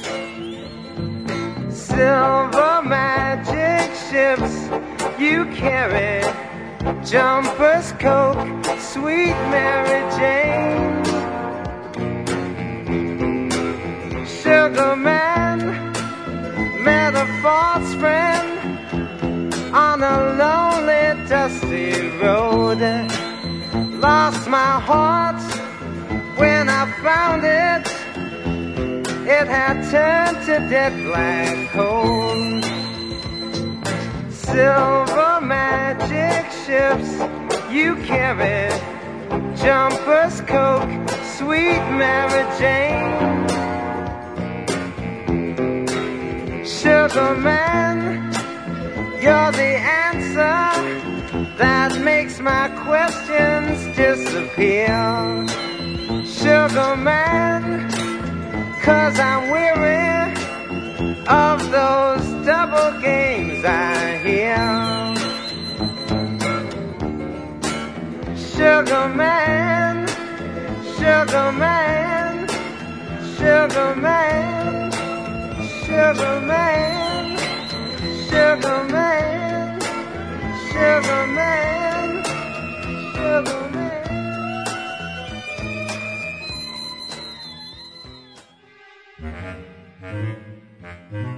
영진공 movie 찌라시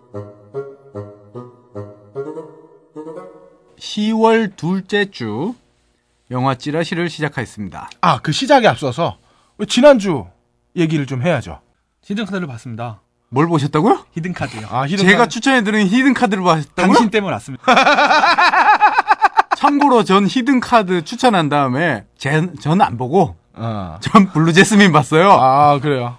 탁월한 선택이었네.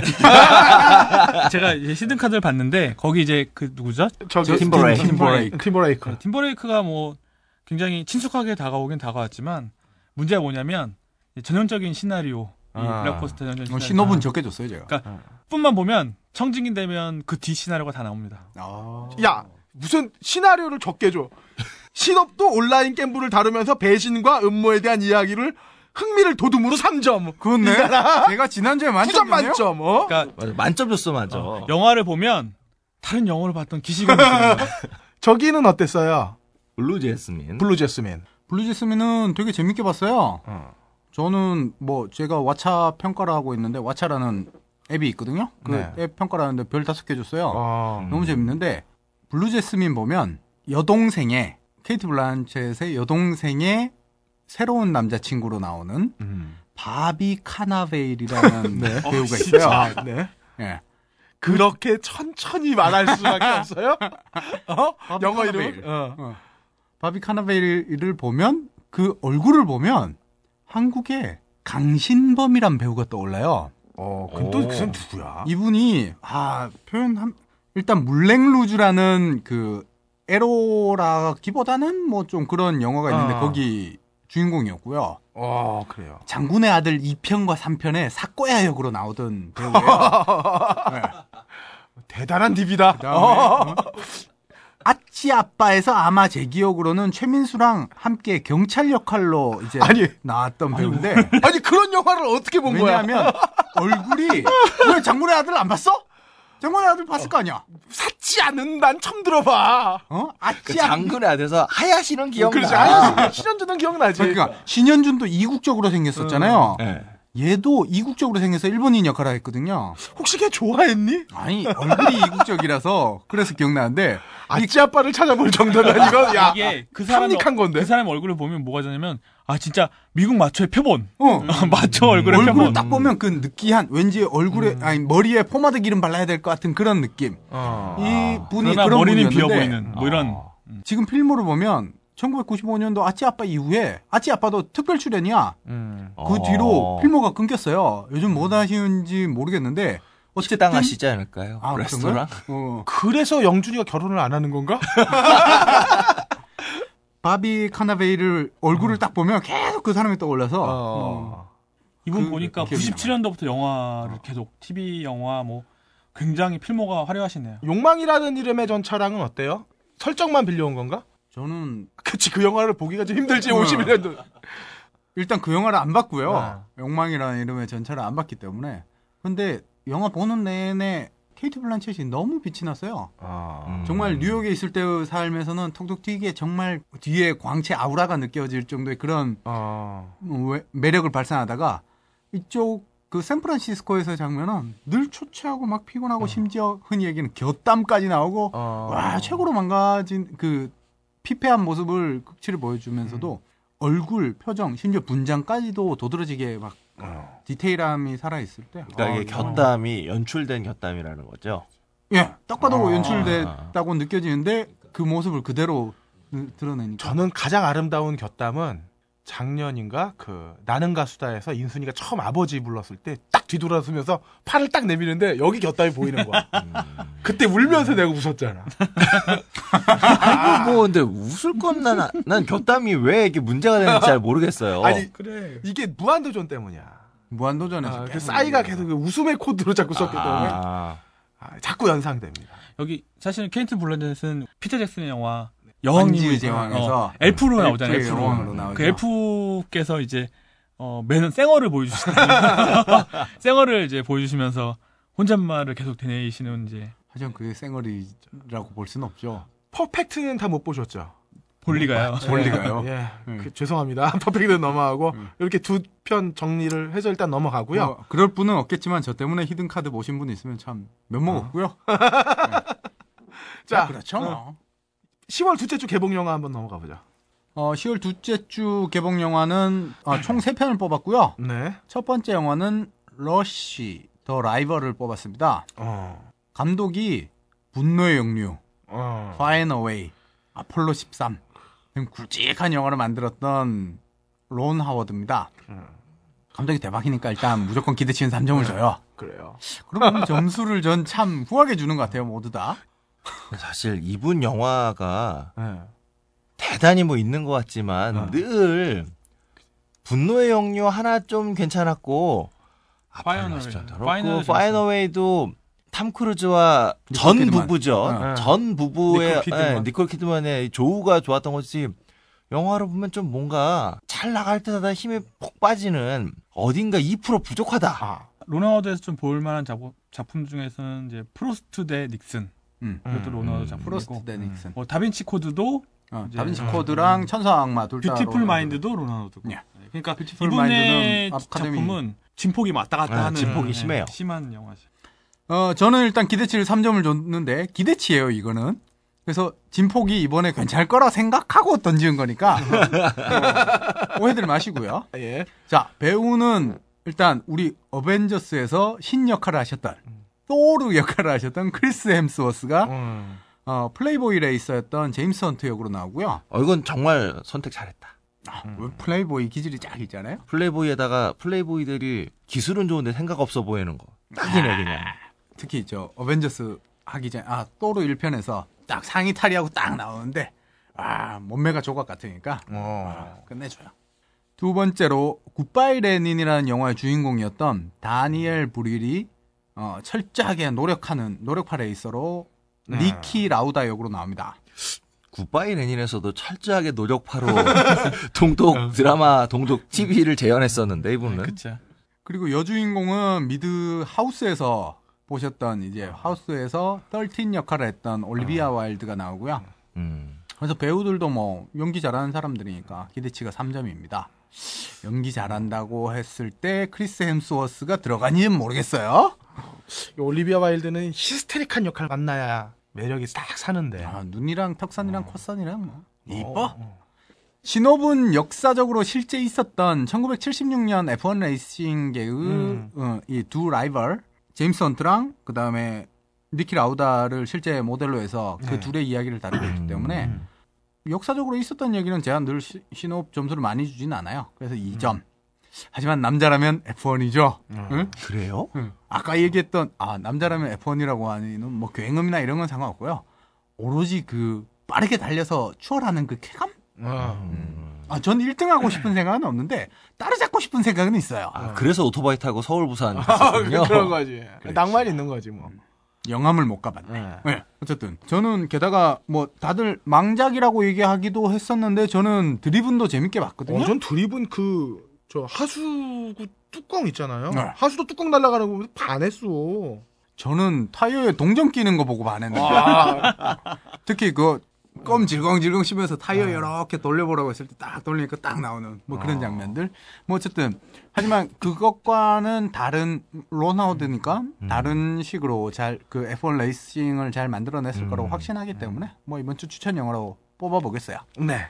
자 두 번째 영화는 우리 영화입니다. 예. 화이 괴물을 삼킨 아이. 예. 음. 감독이 문- 여배우 문소리 남편으로 알려 더 잘 알려진 감독 이름을 잘 몰라요 사람들이 네. 장준환 감독입니다. 네. 이분 이름과 장 항준 아, 장항준 감독. 어, 장항준 감독을 많이 헷갈려 하시는데 제가 헷갈렸죠. 네. 장준환 감독이에요. 얼마 전 영화 스파이 인터뷰에서 문, 문소리 씨가 장준환 감독이 집에를 안 들어온다고 후반 작업 때문에 집에 안 들어온다고 폭로했었는데 뭐 철야하고 계속 안 들어와서 만들어낸 영화인 만큼 잘 빠졌을 거라고 생각하고 싶은데 이 장준환 감독이 지구를 지켜라 이후로 재미난 게 없어요. 10년 동안 거의 공백이에요. 음. 재미난 게 없는 게 아니라 시- 지구를 지키라 이후로 영화가 없는 영화가 거예요. 없죠. 예. 그렇기 때문에 일단 감독을 문소리 씨가 잘 버니까. 근데, 근데 이 장준환 감독이 사실은 영화 이 이후로 해서 여, 러 가지 영화들이 제한이 오거든요. 네. 그 왔던 것 중에 하나가 타짜 2도 음. 왔었고, 음. 타짜 2를 네. 왔었는데 야, 그건. 진짜 부담스럽겠다. 근데 그것이 엎어졌어요. 그러니까 어. 영화가 한 두 편인가 세 편이 엎어졌어요. 음. 네. 그런 경우가 참. 안 풀리는 케이스인데 이거는 이렇게 고- 공들여서 개봉을 했으니까 완전 절치부심해서 만들었을 거라고 생각을 하고요. 물파스의 저주였네요. 그러니까. 그러니까 아 저는 그 지구를 켜라 마지막 보면서 진짜 막 펑펑 울었거든요. 아, 감성이 살아있을 어. 10년 전. 그치 10년 전 그때니까 울 수 있었지. 내가 부천국제 판타스 영화제를 했던 그 10년 전. 자, 일단 감독은 기대치는 2점을 드려요. 아니 왜 2점을 줘요? 3점을, 3점 주고 싶은데 10년 동안 안 만들었잖아. 감독의 능력이 천재적인데 굉장히 무작정 3점을 줄 수는 없다는 얘기예요. 응. 아, 전 개인적으로 지구를 지켜라를 훌륭하다고는 생각하지만 막 박수 치면서 재밌게 보지 않았거든요. 어? 완전 웃겼는데. 나는 박수 치면 봤는데. 그냥 제 취향이야. 제 코드가 아니었나 봐요. 그래요. 자, 야, 배우가 화려해요. 타짜에서 아기였던 김윤석이 일단 주인공. 예. 아, 정확히 주인공은 아니죠. 예, 뭐 어쨌든 범죄의 전쟁, 나쁜 놈들 전성 시대에 나왔던 그 조진웅. 예. 아, 요즘 조진웅 대세지. 어, 어, 대세예요, 진짜. 이거 연기도 좋아요, 이분. 좋아요. 거기서 단발머리로 나왔던 김성균. 예. 근데 제- 역시 제일 중요한 건 여진구가 나와요. 여진구가 주인공이죠. 일단 여성분들은 보는 거예요. 기대치 3점. 신업도 독특해요. 이 다섯 명의 범죄자 리더부터 시작해서 저격 전문가 뭐 이렇게 각각 전문이 있는 다섯 명의 범죄자가 자신의 기술을 전수해주는 엘리트 코스죠. 음. 그러니까 여진구가 기술들을 배우면서 크겠죠. 크면서 뭔가 반전이 있는 스토리가 있을 거고 이게 어떻게 풀어나가느냐 이게 되게 궁금해요. 신업이 궁금하게 만들어지니까 기대됩니다. 3점 줍니다. 참 묘하게 거 있어요? 그 킬러들의 수다와도 좀 겹치는데요. 킬러들의 수나에서 뭐 그 원빈이 맡았던 역할이 원빈이 킬러를 킬러로 커요? 아니 막내인데 응. 막내인데 좀 어리버리한 착한데 킬러잖아. 여진구가 착하거나 이렇게 나올 것 같지 않은데요. 아, 아니, 어쨌든 그러니까 이게 킬러의 성장기인지 뭐 그것도 아닌 것 같고 쓱 봐서는 성장기도 아닌 것 같고 어, 어떻게 보면 성장해서 성장해서 뭔가 벌어지는 거겠죠. 어, 뭔가 벌어진다는 얘기 같은데 예. 아주 중요한 거 킬러가 아니에요. 범죄자예요. 오케이 오케이. 킬러가 아니고 범죄자. 음, 그래요. 네. 어쨌든 지금 뭐 함장님의 그 찝기가 계속 틀리고 있는 와중에 네. 계속 틀리다니요. 저 한 주 맞고 한 주 틀리고 한 주 맞고 한 주 틀리고 그랬어요. 아 그래요? 50%. 어, 그, 어, 이거 이번에 맞을 때야? 이번에 이제 맞을 타이밍? 아, 어쨌든, 아, 계속 가봅시다. 불안해지네요. 어, 합계 8점이라서 러시랑 공동 1위에요. 네, 음, 두 편 다 보세요. 네, 한글날 휴일이 있잖아요. 네. 그렇기 음. 때문에. 그런데 제 생각에는 지금까지 계속 그랬어요. 이 10월 달에 개봉하는 영화들이 해외 영화들은 일찍 내려가요. 특히 대작이라 그래도 블록버스터도 한두 1, 2주 있다가 내려가기 때문에 아마 러시가 먼저 내려갈 거예요, 극장에서. 음. 그렇기 때문에 러시 먼저 보고 화이 보시면 될 것 같아요. 네. 다음 영화는요? 세 번째는 황금을 안고 튀어라 일본 영화인데요. 네. 음. 일본에서 작년에 개봉한 영화라서 뭐 크게 기대는 안 되지만 일단 감독이 이즈츠 카즈유키라고 음. 영화 박치기라고 아, 음. 박치기. 예. 예. 그 이거도 아까 68혁명 작가님 얘기를 했지만 1968년도 그렇죠. 교토를 배경으로 제일동포 학교, 조선족 학교랑 그 일본인들 학교랑 막 뭐 하는데 각 학교에 이쪽 일본에는 남자애 그다음 조선족 학교 여자애가 이 연애를 하고 싶어 막 안달이 나고 뭐 그런 에피소드를 다루는 영화인데 영화 되게 재밌어요. 그리고 이 영화로 상도 되게 많이 받았고. 근데 이 영화가 10년 전인데 아, 아까 얘기한, 감독이랑? 응, 비슷해요. 이즈츠 카즈유키도 비슷해요. 음. 그래서 네. 기대치는 일단 2점을 줘요. 큰 거. 네. 진짜 근거가 없어. 그냥 10년 됐다고 이 점이야. 아니 10년 10년 사이에 영화 작품이 많지가 않아요. 오케이, 오케이. 알겠습니다. 그렇게 못, 못한 것도 능력이다 이거죠. 네. 어. 음, 내 근거 어때서? 나 사람이잖아. 어. 배우가 이제 워터보이즈랑 조제 호랑이 그리고 물고기들 주여, 주인공이었던 츠마부키 사토시가 나오고 그 다음에 몽골이라고 막 그 정말 몽골이랑 막 합작해서 여러 군 여러 국가 합작해서 카자흐스탄 뭐 합작해서 만든 영화가 있어요. 거기에서 태무진 역할을 했던 아사노 타다노부 음. 뭐 이런 배우들이 나오기 때문에 뭐 잘생긴 배우들 나오니까 화려해요. 녹차에만 해서 나왔죠. 그래서 일단 배우는 3점을 드리고요. 일본 배우들 치고는. 근데 신호분 좀 시시해요. 뭐 240억 분량의 금괴를 6명이 훔치면서 나타나는 막 에피소드들인데 뭐 너무나 흔한 얘기라서 대신에 좀 머리를 굴려야 되는 스타일의 영화 될 수는 있겠죠. 그래서 신호분 2점 기대치를 줘서 총점 7점으로 뭐 높은 점수인데도 1, 첫 번째 러시랑 두 번째 화이? 화이가 너무 점수가 높아서 꼴찌네요. 자, 좀 짜서 러시랑 화이 둘 중에 하나를 꼭 본다면 전 화이 봐요. 화이. 오케이. 오늘 이렇게 정리가 되시나요? 예. 알겠습니다. 그럼 다음 코너로 넘어가겠습니다. 예, 제발 게시판에 뭐 예측 틀렸다고 뭐라 하지 마세요. 저도 안 보고 찍는 거예요. 단신 소식으로 넘어가겠습니다. 영진공 단신 첫 번째 단신으로 인디스페이스 소식을 전해드릴게요. 인디스페이스에선 인디 다큐 페스티벌 2013 순회 상영회 다큐로 이 로는 길로자입니다. 다큐로를 한답니다. 10월 14일에서 10월 17일까지 4일간이죠. 음. 인디스페이스에서 My Place, 주님의 학교, 잔인한 내림 등 총 8편의 다큐멘터리를 상영한답니다. 한번 일정 보시고 가서 보시면 좋을 것 같고요. 네네. 다큐 좋아하시는 그러니까요. 헤비존이에요. 예. 꼭 가서 보세요. 그리고 인디스페이스에서 10월 10일에 네.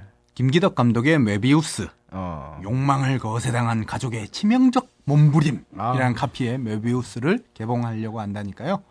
메비우스 못 보신 분들 여기서 챙겨 보셔도 될 것 같고요. 얘기만 들어도 내가 상실감을 막 느껴. 그냥 영화에 비해서 카피가 아주 그냥 네. 휘황찬란하네. 어, 언젠가 DVD에는 그러니까 그 감독판이 나오겠죠? 그렇죠. 아, 기대를 해봐야겠죠? 두 번째로는 서울 아트 시네마 소식입니다. 지난주에 소개해드렸던 내용과 같은데 한 번 더 remind 해드리는 거고요. 스튜디오 다이의 특집, 마스무라 야스조와 이치카와 곤이 10월 13일까지 계속됩니다. 왜냐하면 14일부터는 딴 거 하거든요. 그렇기 때문에 13일까지 계속되고 그 뒤에 또 이어서 되는 건 저희가 다음 방송 때 또 얘기를 해드릴게요. 네. 저희가 지난주에 이벤트를 했어요. 서울 아트 시네마 티켓을 드린다고요. 스튜디오 다이의 특집을 보실 수 있는 관람권을 드리기 때문에 저희 딴지 영진공 방송별 게시판에 방송 청취 소감을 올려주시면 선착순 세 분을 뽑아서 영화 티켓 두 매씩을 드린다고 말씀을 드렸는데요. 엄청 치열했어요. 와, 너무 엄청 열화. 같은 성원으로 고를 수가 없었어. 네, 현재 10월 1일 녹음하고 있는 밤 11시 37분 현재 두 분 했습니다. 두 분. 아, 너무 치열해가지고 우리가 두분 고르기가 그러게. 너무 힘들었어요. 게다가 제목도 끝내줘요. 제목이 두 분 다 똑같아요. 방송 청취 소감. 아, 얼마나 얼마나 고민했던 거야. 누가 제목을 그렇게 지라고 한 거야? 첫 번째로 올려주신 코넥 TGF, 네. C-O-N-N-E-C TGF님, 제가 메일 드릴 거고요. 그 다음 두 번째로 당첨되신 일랩스 한님. 예, 음. 두분 다 일단 소감 남겨주셔서 너무 감사드리고요. 아마 방송 들으실 때쯤 제가 보낸 메일을 수신하셨을 거예요. 회신으로 이름, 아, 성함과 그 다음 연락처를 알려주시면 제가 서울 아트 시네마에 연락을 해둘 겁니다. 그리고 티켓 수령하시는 방법도 제가 메일에 넣어서 보내드렸을 테니까 그거 참고하시면 되고요. 저희 이번 주에도 이벤트 합니다. 지난주와 마찬가지로 딴지 라디오 방송별 게시판 딴지 영진공에 청취 소감을 남기신 분께 서울 아트 시네마에서 제공하는 스튜디오 다이의 특집 마스무라 야스조와 이치카와 학원 상영의 관람권 2매씩 총 3분께 드리도록 하겠습니다. 캐나다 국립공원에서는 산불이 나도 끄지 않습니다. 자연 생태계에서 일어나는 일은 자연에 맡겨야 한다는 게 그 이유죠. 마찬가지로 사회에는 관리해야 할 것과 간섭하지 말아야 할 것이 있습니다. 자신의 치적을 위해, 이익을 위해, 정치적 이해관계를 위해 간섭한다면 그 오명의 주원고시도 영원히 감내해야 할 것입니다.